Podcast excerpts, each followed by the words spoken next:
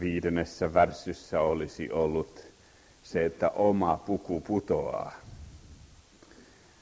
Ehtoollisen ajatuksestahan meillä on täällä nyt raamatutunnissa puhetta ja aiheenamme on ehtoollisen teologian juuret.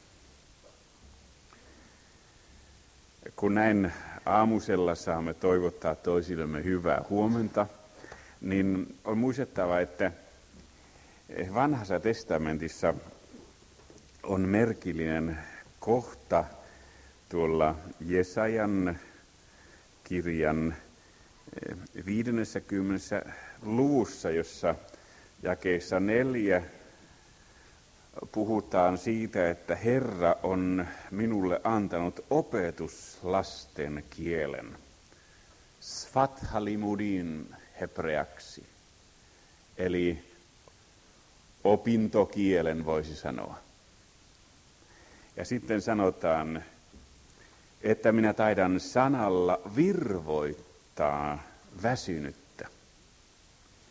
Me voimme virvoittua niistä hengellisistä tiedon murusista, mitä saamme, oikein todella virvoitua ja rakentua. Vaikka olisi oppinutta kieltä, vaikka olisi opintokieltä edessä. Hän herättää aamu aamulta, herättää minun korvani kuulemaan opetuslasten tavalla. Meidät on kasteissa tehty Jeesuksen Kristuksen opetuslapsiksi. Ja meidän tulisi aina opiskella häntä, opetella tuntemaan Jeesusta Kristusta. Herra, Herra on avannut minun korvani. Me tarvitsemme pyhän hengen silmävoidetta ja me tarvitsemme sellaisia korvia, joista ilmestyskirja eh, puhuu, kun eh, siellä ilmestyskirjassa puhutaan eh, siitä, että meidän tulisi kuulla, mitä henki seurakunnalle sanoo. Ja nyt ystävät, tällaisen teologisen aiheen edessä, ehtoollisen teologian juuret, me saamme puhua aivan tavallisia asioita, faktoja, tosiasioita. Ja näiden yksinkertaisten tosiasioiden pohjalta eteemme tulee ehtoollisen Herran pyhän ehtoollisen juuret, ne perusteet, joiden pohjalta käytännössä sitten käymme nauttimaan Herran pyhää ehtoollista aina kun kirkossa olemme. Ja tahtoisin sanoa teille, että tämä aihe on hyvin rakentava aihe ja hyvin tärkeä aihe. Ja sen aiheen edessä ö, oppii aina myöskin uutta. Ja henkilökohtaisesti, kun olen ensimmäisen kerran tietoisesti ja hyvin voimakkaasti saanut kohdata Jeesuksen vapahtenani ehtolispöydässä 45 vuoden keväällä, niin minulle nämä asiat ovat myöskin rakkaita. Ja mielelläni niistä puhun. Joskin voi olla, että asiapuhe on tuollaista opintokieltä, ei sen tarvitse olla silti sekavaa. Ei eh, tutkijan tarvitse olla sekaava ollakseen tieteellinen. Ei välttämättä. Kyllä siinä saa säilyttää maatiaisjärkensä ja tuollaisen käytännön otteensa. Ja siinä mielessä, kun puhutaan teologiasta ja ehtoollisen teologian juurista – me saamme aivan näin tavallisina ihmisinä kuitenkin niitä asiatietoja ammennella. Mutta pyydämme, että saisimme nuo korvat, jotka kuulevat, mitä pyhä henki seurakunnalle sanoo. Rakas vapahtajamme Jeesus Kristus, anna meille opetuslapsen mieltä ja anna sitä kieltä, joka puhuu ymmärrettävällä tavalla sydämelle, niin että voisimme sanalla lohduttaa toinen toistamme. Ohjaa meidän ajatuksemme pyhän henkesi kautta. Amen. Niin ystävät, muistan hyvin, kun meillä Jerusalemin hebrealaisen koulun eh, oppilaista sitten eräät siirtyivät jatko-opintoihinsa. Ja muuan heistä, joka oli sellainen vastarannan kiiski, ensin Tamara. Hän eh, meni opettajaseminaariin. Hän kohtasi Kristuksen ja asiat olivat rakkaiksi ja kun siellä sitten keskusteltiin, että pitäisi kuulla mitä kristityt ajattelevat joistakin asioista, niin minä sitten sain juhlallisen kutsun tulla opettajaseminaariin puhumaan. Siellä oli seminaarin rehtorikin mukana.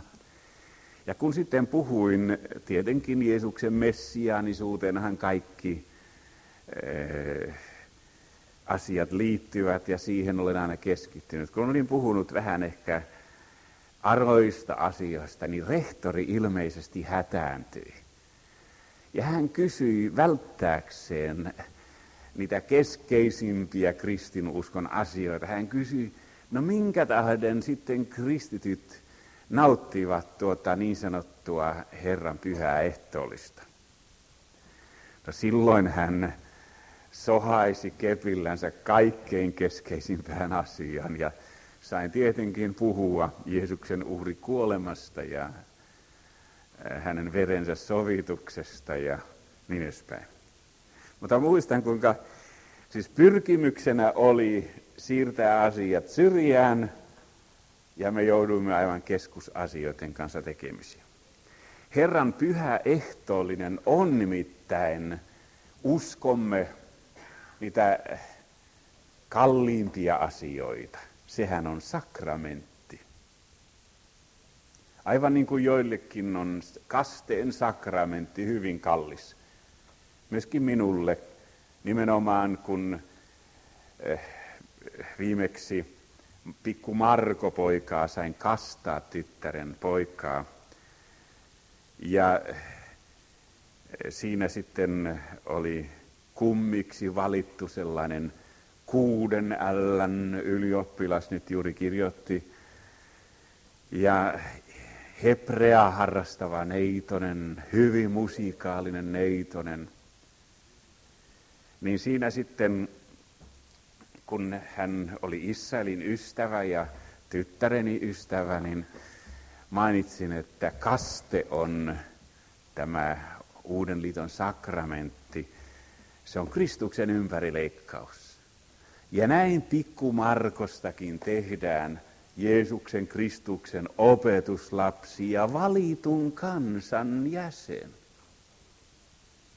Tämän Kristuksen ympärileikkauksen kautta meidät liitetään Jumalan valtakunnan lupauksiin.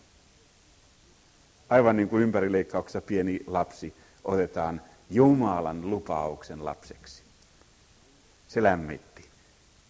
Ja kun oma poikani on ollut Kristuksen täysivaltainen opetuslapsi, kun hänet otettiin iäisyyteen, niin tämä asia on kallis, kaste on kallis. Mutta Herran pyhä ehtoollinen on samalla tavalla. Se on sakramentti. Ja Herran pyhä ehtoollinen viittaa siihen, mikä on kaikkein keskeisintä ja kaikkein rakkainta. Jeesuksen Kristuksen sovintotyöhön. Muistan, kun Jerusalemiin tuli aikoinaan Aimo Murtonen muistinero. Ja hän sitten oltuaan kait vajan vuoden Israelissa ehti siellä kääntää hebreaksi pikku katekismuksen ja Lutherin pienen kirjasen kristityn vapaudesta. Ja ajatelkaa, hän oli ihan semmoinen ummikkosuomalainen renkipoika, kun alkoi lukea ylioppilaaksi. Ja niin hyvä muisti, että kun hän eteensä pantiin ensimmäistä kertaa hebrean kielioppi, hän vain näin katsoi sitä ja filmasi sen ja osasi sen ulkoa, mitä hän luki. Joku kuulusteli häntä ja ulkoa meni. Hän oli niin hyvä muistin, että hän saattoi professorillekin jopa sanoa, että saatoinko minäkin erehtyä. No siellä tapahtui Jerusalemissa tämmöinen pikkuinen erehdys.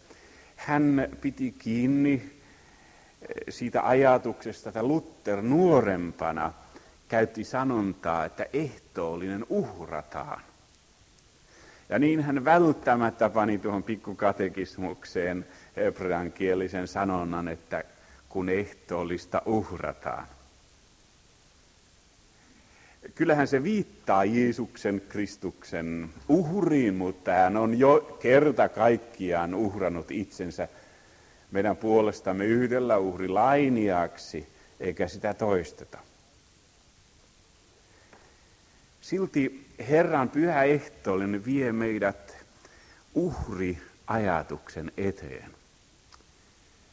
Ja meillähän on kolmas Mooseksen kirja, vanhan testamentin evankeelisin kirja, jossa on nämä uhrilait. Ja siellä korostetaan kolmannessa Mooseksen kirjassa, eh, kuten esimerkiksi sen 16 eh, luvusta käy hyvin ilmi, siellä korostetaan sitä, että eh, sovitus toimitetaan teidän puhdistamiseksenne kaikista synneistänne ja tulette puhtaiksi Herran edessä. Herran edessä. Me olemme tehneet syntiä Jumalan edessä, sinua ainoata vastaan olemme syntiä tehneet. Ja eh, tämä sovitus tapahtuu Herran edessä – ja Jumala oli Kristuksessa ja sovitti maailman itsensä kanssa. Aina kun me olemme alttarilla, me olemme Jumalan edessä. Ja Herran pyhä ehtoollinen on paikka, jossa saamme unohtaa kaikki ihmiset. Ja siinä Herran edessä me vastaan otamme Jeesuksen Kristuksen sovintoaterian. Siinä mielessä ehtoollinen ikään kuin uhrataan, vaikkakin eh, tuo sanonta voi johtaa myöskin hieman harhaan. Ja Jeesus Kristus on meidän uhri karitsamme, katso Jumalan karitsa. Ensimmäisen korintolaiskirjeen eh, viidennessä luvussa, jakeissa seitsemän, sanotaankin näin onhan meidän pääsiäislampaamme Kristus teurastettu. Siitä on kysymys. Onhan meidän pääsiäislampaamme Kristus teurastettu. Ja on ihmeellistä, että vanhassa juutalaisessa kirjallisuudessa pääsiäisateriaan lampaasta käytetään sanontaa guf pesach, eli pääsiäisen ruumis. Guf pesach, pääsiäisen ruumis. Liekö tämä sen taustalla, kun Jeesus sanoi, tämä on minun ruumiini. Mutta tuo sana guf merkitsee ei vain ruumista, vaan se merkitsee asian ydintä ja olemusta, substance englannin kielellä. Ja jotenkin tässä Jeesuksen Kristuksen eh, uhrityön kautta, kun nautimme Herran pyhää ehtoollista, meillä on koko eh, sovitusopin syvin olemus meidän edessämme. Sanaa guf, ruumis, käytetään myöskin niistä eri aineista, mitä perinteisesti juutalaisella pääsiäisaterialla, seder-aterialla nautitaan. Mutta näin Jeesus Kristus asetti tuon pääsiäislampaan eh, merkiksi meille, ja siinä Jeesus Kristus itse on läsnä. Me usein aivan liiankin filosofioimme näillä asioilla ja selittelemme niitä sen sijaan, että pitäisi aivan yksinkertaisesti ottaa vastaan Jeesuksen Kristuksen ruumissa veri. Muistan, kun Jerusalemissa jouduin kerran jostain syystä eh, puhumaan siellä eh, kansainvälisessä karismaattisessa kokouksessa. Ne oli niitä Catherine Kulmanin jatkokokouksia ja panivat luterilaisen papin puhumaan. Pidin raamatutunnin. Ja sen jälkeen tuli kreikkalaisortodoksisen kirkon arkkimandraatti, semmoinen eh, suuri kirkollinen eh, prelaati, pappismies, meille kotiin keskustelemaan uskon asioista, pyhän hengen työstä, mutta myöskin Herran pyhästä ehtoollisesta. Ja muistan, kun sanoi hänelle, että meillä on sellainen korostus eh, meidän kotikirkossamme, että me ihan yksinkertaisesti sanomme, että tämä on Kristuksen ruumis. Ei sitä selitellä. Ja sitten lainasin hänelle professori David Flusserin sanoja teologiasta.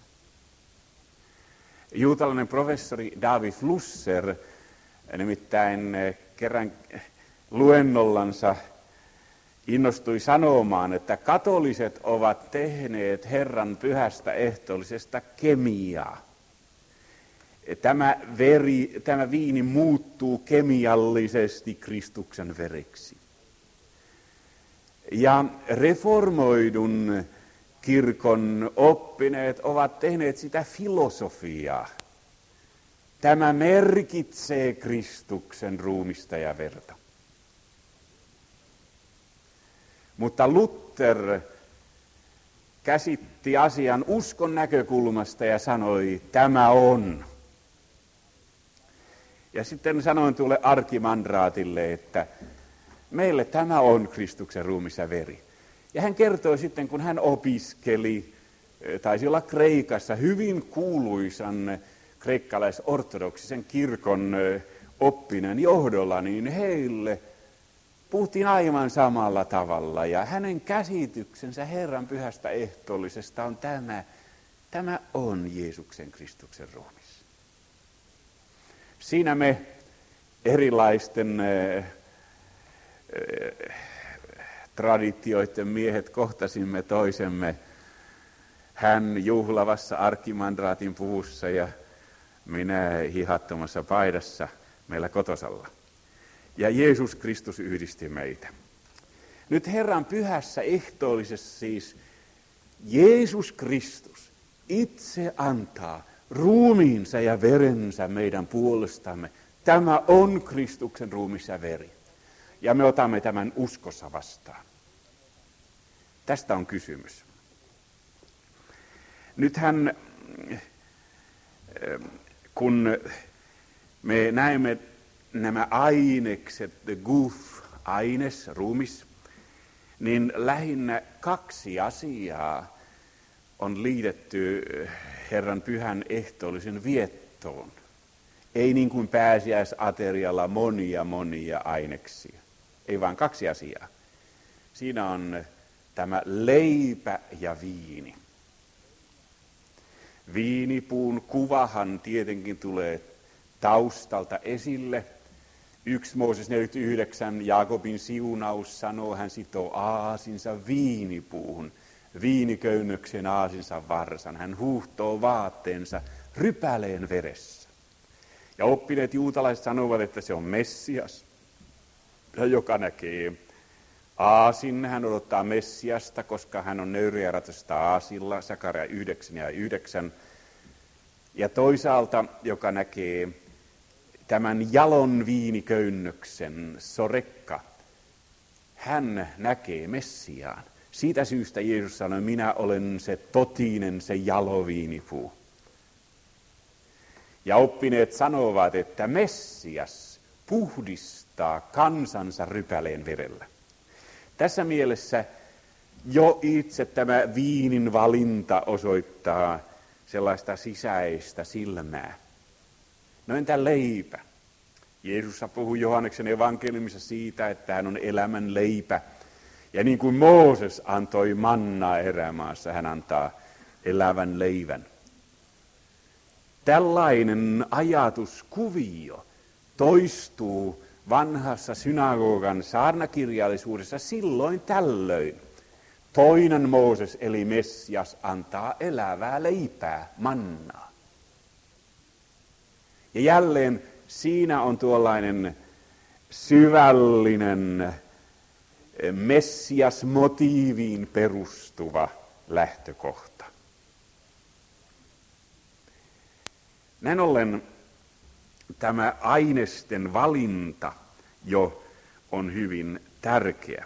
Tietenkin tuo leipäkuva viittaa myöskin mannan kautta näkyleipään, jota piti kaikkein pyhimmässä säilytettämään. Ja kun nykyään nuorilla papeilla on tapana näyttää öylätistä, tuota ristiinnaulitun kuvaa, niin ei se mikään huono tapa ole. Onhan sen diakonissat aikoinaan siihen painattaneet ja suurella rakkaudella varmaankin. Näkyleipä. Me ikään kuin katselemme siinä Kristusta. Tässäkin mielessä tuo aineisten valinta on tärkeä. Ensimmäisen korintolaiskirjeen kymmenessä luvussa ja kesä 16 sanoo apostoli Paavali, siunauksen mallia, jonka me siunaamme, eikö se ole osallisuus Kristuksen vereen? Pääsiäisaterian kolmas mallia on virallisesti hebrean kielellä nimeltään siunauksen mallia. Jälleen siinä on tuollainen eh, yhteys ehtoollisen juuriajatteluun. Se leipä, jonka me murramme, eikö se ole osallisuus Kristuksen ruumiiseen? Jotka lyövät, syövät samaa leipää, ne ovat niin kuin samaa perhettä. Ja meidät yhdistetään Jumalan perheväkeen. Ja koska leipä on yksi, niin me monet olemme yksi ruumis. Sillä me olemme kaikki tuosta yhdestä leivästä osalliset. Kyllä Herran pyhä ehtoollinen yhdistää Jumalan seurakunnan. En ole koskaan osannut oikein eh, luokitella eh, ihmisiä eh, erilaisiin karsinoihin. En oikein pidä siitä. Kuitenkin kerran on jako kahteen aivan niin kuin sotaväessä. Mutta luulisin, että tuo jako kulkee aika läheltä samaa jakoa, minkä me näemme seurakunnissa, ne, jotka osallistuvat Herran pyhälle ehtoolliselle, ehtoolliselle, ne, joissa on verenmerkki. Ne ovat näitä Kristuksen lunastustyöstä eläviä kristittyjä. Ja kyllä on syytä käydä Herran pyhällä ehtoollisella. Kuitenkin tämä Herran pyhä ehtoollinen on Jeesuksen säätämä muisto ateria, joka erottuu pääsiäisateriasta. Se on kyllä pääsiäisaterialla annettu, koska pääsiäislammas, tuo Gufa Pesach, pääsiäisen ruumis, viittaa Kristukseen. Mutta se on erikseen asetettu ja sen tulee puhutella meitä sakramenttina. Jos me katsomme, mitä apostoli Paavali selittää, ensimmäisen korintolaiskirjan 11. luvussa. Katsoimme jo 10 luvun jakeen 16. Mutta 11. luussa siinä Paavali kertoo, minkä on saanut Herralta, että sinä yönä, jona hänet kavallettiin, hän otti leivän, kiitti, mursi ja sanoi, tämä on minun ruumiini, joka teidän edestänne annetaan, teidän edestänne, joka on hyvin tärkeä sana. Tehkää tämä minun muistokseni. Samoin otti mallin aterian jälkeen ja sanoi, tämä mallia on uusi liitto minun veressäni. Aterian jälkeen tavallaan, koska siis oli tuo siunauksen malja, kolmas malja. Perinteisesti siinä on ollut neljäkin maljaa, jotkut sanovat, että vain kolme. Kolmas olisi tämä Messiaan malja, siunauksen ateria. Niin usein kuin te juotte, tehkää se minun muistokseni. Ja juuri tämä siunauksen mallia on tämän aterian pääasia. Kristuksen veressä meillä on uusi liitto. Tehkää se minun muistokseni. Kerran muuan vanhus Haifassa, entinen satamies, Eh, hyvin väkevä mies. Eh, sen takia hän oli vuonna 54 satama miesten edustajana. Hän oli tullut uskon ja hän sitten vaimonsa kanssa nousi Herran pyhälle ehtoolliselle. Se oli komea näky, ikään kuin kaksi hopealusikkaa, jotka auringossa välkehtivät, tuli eteen ja nautti Herran pyhän ehtoollisen, palasivat takaisin suoraryhtisinä vanhuksina. Ja yhtäkkiä, kun tuli viimeinen pöytä, kun oli useita pöytiä, niin tämä vanhus kait unohti. Ja hän nousi yksin ylös ja vaimo ei saanut helmasta kiinni. Ja hän jälleen käveli ryhdikkäästi sinne meni toiseen kertaan. Ja minun sydäntäni lämmitti se niin usein, kun te siitä juote, tehkää se minun muistakseni. Ja pappi antoi. Tästä on kysymys, että Jeesus Kristus on tämän aterian Herra. Hän itse siinä palvelee ja taritsee itsensä. Niin usein kuin te juotte, syötte tätä leipää, juotte tämän maljan, te julistatte Herran kuolemaa siihen asti, kun hän tulee. Siinä on myöskin tämä eskatologinen ajatus siihen asti, kunnes hän tulee. Onpa niinkin, että se viittaa Jeesuksen puheitten nojalla myöskin vielä kauemmas siihen suureen pöytään, johon olemme kaikki kutsutut. Ja sitten koetelkoon siis ihminen itseänsä ja niin syököön tätä leipää juokoon tästä maljasta. Sillä joka syö juo erottamatta Herran ruumista muusta, syö juo tuomioksensa. Nyt tämä sana erottaminen hebreaksi havdala on asia, jota ei ole ollenkaan tutkittu. Kuitenkin se on hyvin tärkeä sana, tuo erottaminen. Talmudissa, juutalaisten perinteellisessä lakikokoelmassa, puhutaan sapatin viimeisestä ateriasta, niin sanotusta Messiaan ateriasta. Jopa pääsiäisateriallakin puhutaan Messiaan tulosta. Mutta joka sapatti tämä asia tulee sapatin iltapäivän rukouksissa esille. Ja kun sitä puhutaan Talmudissa, niin eh, silloin kehoitetaan erottamaan tämä ateria aivan erikseen ja jatkamaan sitä mahdollisimman pitkään. Itäinen kirkko, entinen marttyyrikirkko, joka vieläkin elää osittain, on pitänytkin eh, Herran pyhän ehtoollisen tähän päivään asti sapatin iltapäivällä ja sillä tavalla laajentanut sitä pitkittänyt. Itäisten kirkkojen arkkipiispa kävi eh, parikin kertaa nyt syksyllä meillä kotona. Hän eh, nimittäin on pyytämällä pyytänyt ja Suomen kirjoittanut, että jollakin tavalla saisimme nuo hebreaksi kirjoittaman juurikirjat englanniksi ja myöskin arabian kielelle ja espanjaksi ja ranskaksi. Mutta eihän se ole taloudellisesti ehkä mahdollista ainakaan vielä. Ja hän tuli meille kotiin tällaisissa asioissa ja keskustelimme Herran pyhästä ehtoollista hänen kanssaan. Hän sanoi, että heidän kirkkonsa erottaa tämän näin. Ja heillä on sapatin iltapäivänä, kun taas apostolien teoissa kerrotaan, että viikon ensimmäisenä päivänä he nauttivat tätä. Apostolin teot 26.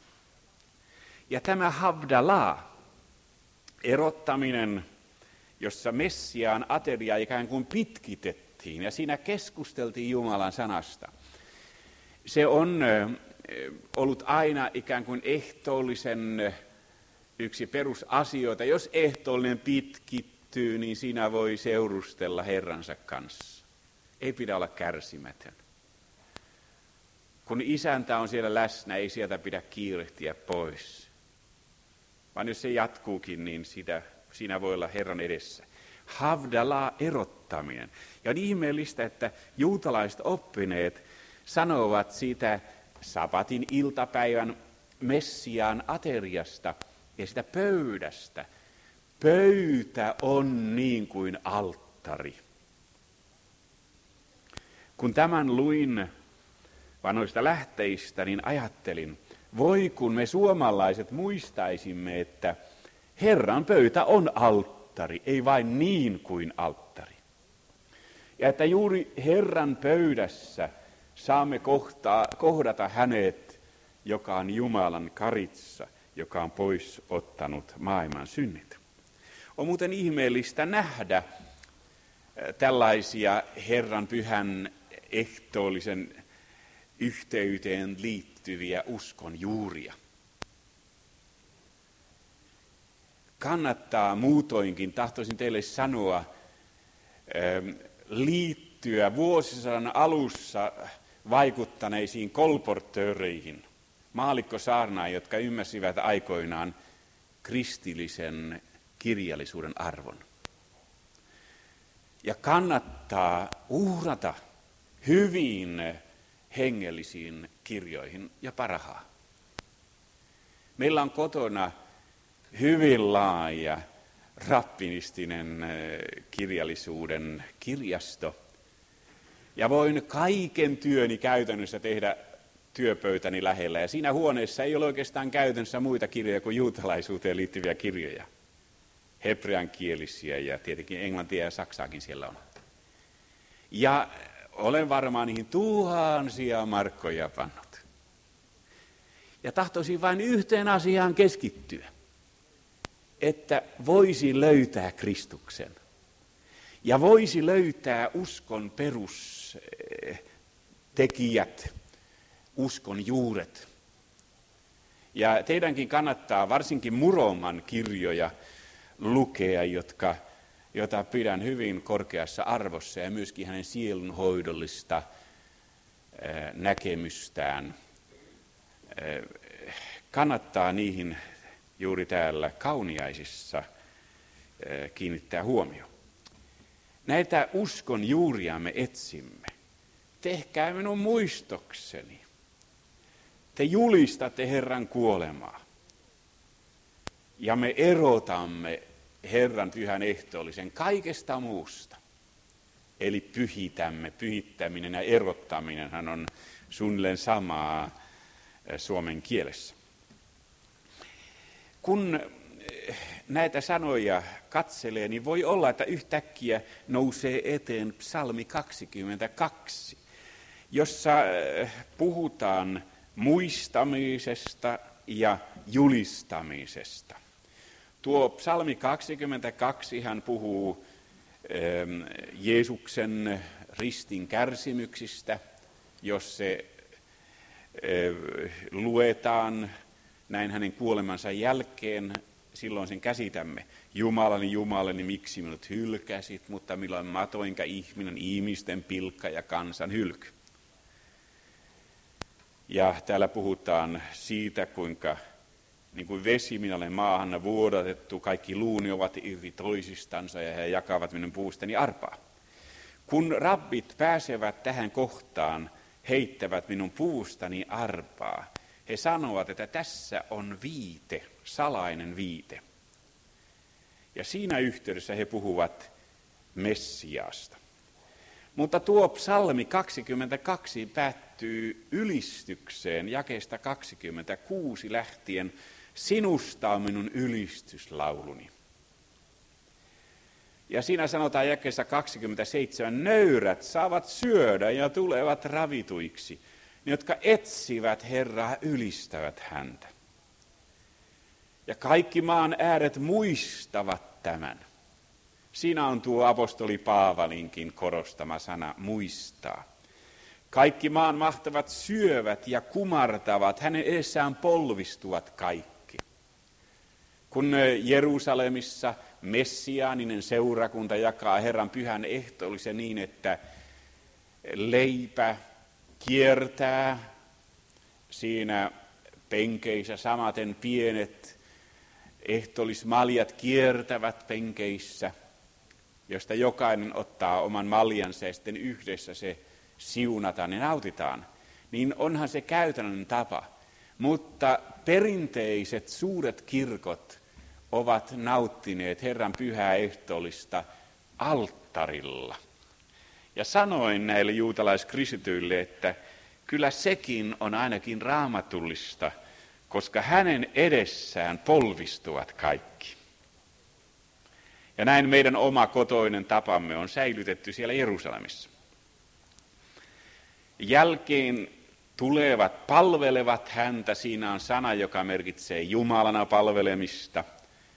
Tuleville polville kerrotaan Herrasta. He tulevat ja julistavat. Tässä on sana julistaa. Vastedes syntyvälle kansalle hänen vanhurskauttaan, että hän on tämän tehnyt.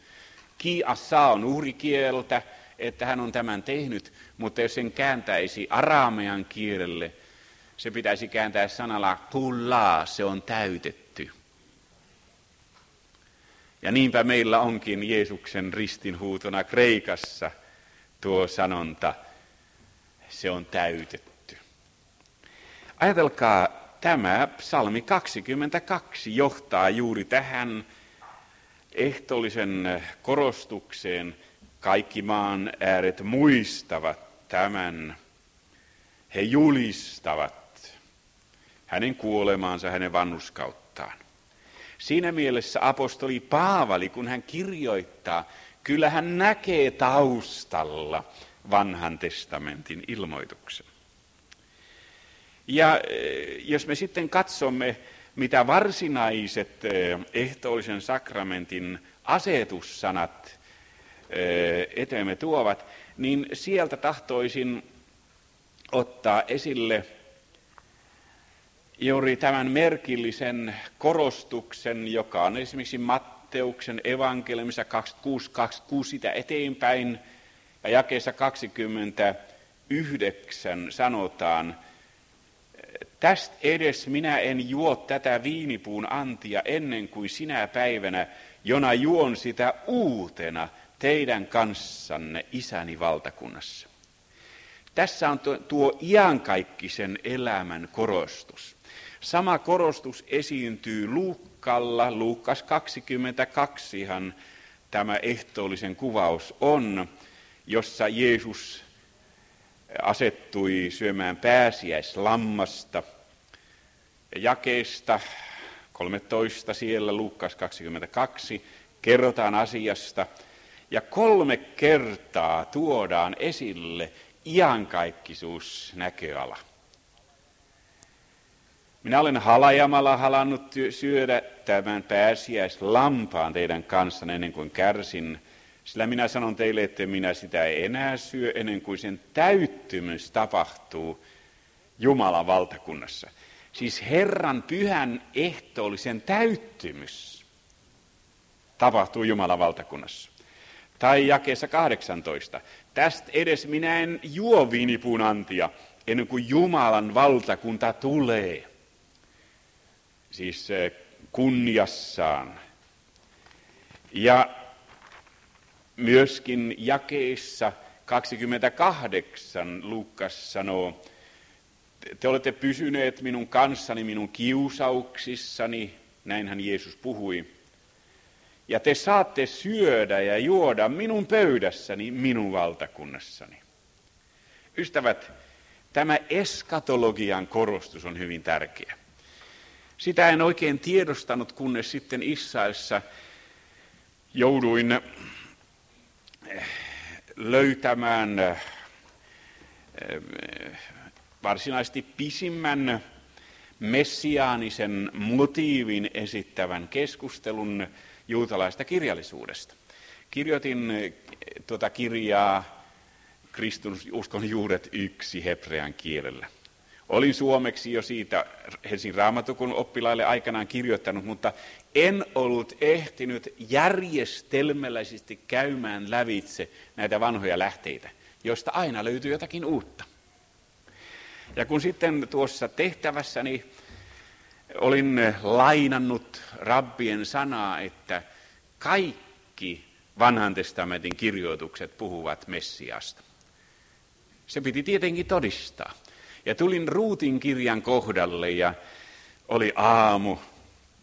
Ja muutenkin hebrean kirjoittaminen ei se mitään mieluisaa ole, onhan se vaikea haaste. Ja Ruutin kirja edessä. Ajattelin, mitä sieltä voisi sanoa. Onhan Ruut Messiaan sukuluettelossa. Onhan Daavidin iso äiti. Puhuvathan leestariolaisetkin siitä, että Messias on syntisen ihmissuvun sukulunastaja. Ja tuo sana sukulunastaja esiintyy Ruutin kirjassa. Mutta eihän se juutalaisille kelpaa. Ja aamu varhaisella otin sitten vanhan Ruutin Midrasin synagogan selittävän kirjoituksen, joka luetaan vanhimpiin synagogan eh, perinteen todisteisiin. Ja aloin lukea ja yhdessä luvussa on 300, 600 rabbia ja kolmisen sataa raamatun kohtaa. Ja vaikka sen kaiken ymmärtää, sanat ymmärtää, voi olla, että mikään asia ei ole mielekäs, että sitä ei kuitenkaan ymmärrä ollenkaan. Kun se liittyy yleensä juutalaiseen lainselitykseen. Mutta sitten tulin viidennen, kuuden luvun kohdalle ja silloin tärppäs. Suomessa olin merkinnyt omaan raamattuuni ajatellen, että ehkä joskus voisin ehtoollisen yhteydessä siitä puhua Ruutin kirjan toisen luvun jakeen 14. Ruoka-ajan tultua Boas sanoi Ruutille, käyttäne ruualle ja kasta palasesi hapan viiniin. Olin nähnyt, että tässä on ehtoollisen ainekset, goof, ehtoollisen olemus, ja eh, siinä on siis leipäpala ja hapan viini. Mutta en ollut uskaltanut käyttää sitä. Ja nyt luin sitten hebrealaista vanhasta lähteestä neljään kertaan, joka syö Messiaan ateriaa tässä maailmassa, syö sitä iankaikkisessa elämässä. Neljä kertaa siinä sanottiin Ruutista, joka oli tullut turvaa etsimään, että sinä olet lähellä Jumalan valtakuntaa. Koska Ruuthan oli pakana nainen. Siellä sanottiin näin, Boas teki parhaansa, ja Ruut teki parhaansa, ja Naomi teki parhaansa. Siksi Herra ylistetty olkoon hän nimensä, sanoo, miksi minä en myös tekisi parastani. Ja neljä kertaa sanotaan tuosta leiväpalasesta, se on Jumalan valtakunnan leipää. Ja sitten kolme kertaa ainakin puhutaan hapanviinistä kärsimyskuvana – ja muuan rabbi sanoo pyhässä hengessä, joka merkitsee sitä, että synagoga hyväksyy sen tulkinnan eh, tästä hapan viinistä. Nämä ovat niitä kärsimyksiä, joista on kirjoitettu. Hän on haavoitettu meidän rikkomustemme tähden. Ja käy istumaan leikkuuväen viereen merkitsee, että Jumalan valtakunta otetaan pois Messiaalta hetkeksi, mutta se palajaa hänelle jälleen. Niin kuin oli ensimmäinen, niin on viimeinen pelastaja, eli Messias. Hän ilmestyy ja palaa jälleen niin kuin ensimmäinen Messias antoi mannaa, niin viimeinen pelastaja antaa mannaa. Kuulkaa, se oli niin lämmin kohta, että tein niin kuin on pahaksi tavaksi tullut, jos oikein hyvää löytää, niin menen keittiön puolelle rutistamaan vaimoa. Ja oli jo lounas aikakin, ja tässähän sanotaan, että ruokaajan tultua Boas sanoi hänelle, käy tänne. Ja menin vaimon tykö ja rutistin häntä oikein. Ystävät, tästä on kysymys, että Jeesus Kristus asetti leivän, tuon näkyleivän, mannan vertauskuvan, eh, liiton aterian yhdeksi ainekseksi. Pääsiäislampaasta sanotaan, se on pääsiäisen ruumis – ja Jeesus sanoi, tämä on minun ruumiini. Ja hapan viini, jolla Messias puhdistaa kansansa, Jaakobin siunauksen tulkinnassa, tuo hapan viini on myöskin eh, tässä uuden liiton aterian aines. Se viittaa niihin kärsimyksiin, joista on sanottu, hän on haavoitettu meidän rikkomustemme tähden. Ja todellakin neljä kertaa sanotaan, joka syö Messiaan ateriaa tässä maailmassa, syö sitä tulevassa elämässä. Ja Jeesus viittasi aivan samalla tavalla siihen, että me syömme ja juomme sitä uutena hänen isänsä valtakunnassa. Siis sen keskeisemmin me emme voi nähdä, nähdä raamatun kokonaisuutta. Tässä Herran pyhässä ehtoollisessa yhdistyy toisin sanoen vanhan ja uuden testamentin Messias-motiivi, käyttääksemme oppineiden kieltä. Ja on ihmeellistä, että eh, muuan eh, sapatin iltapäivän, eli Messiaan aterian rukouksista, joka on laadittu ilmeisesti 600-luvulla El Azar Palirin toimesta, puhuu näin siis joka sapatti. Minä iloitsen sydämestäni, riitele sinä minun riitani ja tuo vapahtaja Sionista. Anna Vesan, eli vapahtajan, saapua Eliaan ja kuningas Messiaan, Eliaan ja kuningas Messiaan. Herran pyhä ehtoollinen on tuollainen Messiaan ateria, Kristuksen ateria. Ja siinä me näemme eh, Jumalan karitsan, joka ottaa pois maailman synnit. Siinä me julistamme Herran kuolemaa, kunnes hän saapuu. Ja siinä me katsomme ikään kuin rajan ylitse iäisyyteen. Ja niin kuin oppineet sanovat tuosta eh, Messianaterian pöydästä, pöytä, tämä pöytä muistuttaa alttaria. Me ikään kuin uskossa näemme alttarin kaaren toisen puolen, ne jotka ovat jo menneet perille.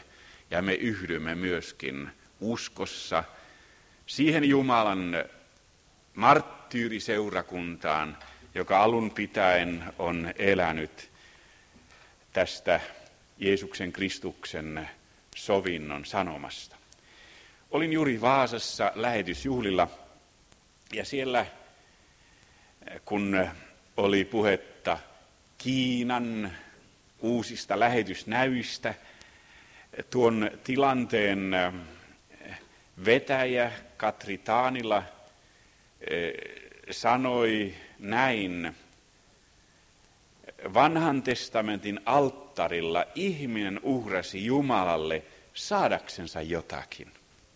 Uuden testamentin alttari kertoo siitä, mitä Jumala on uhrannut antaaksensa meille iankaikkisen elämän.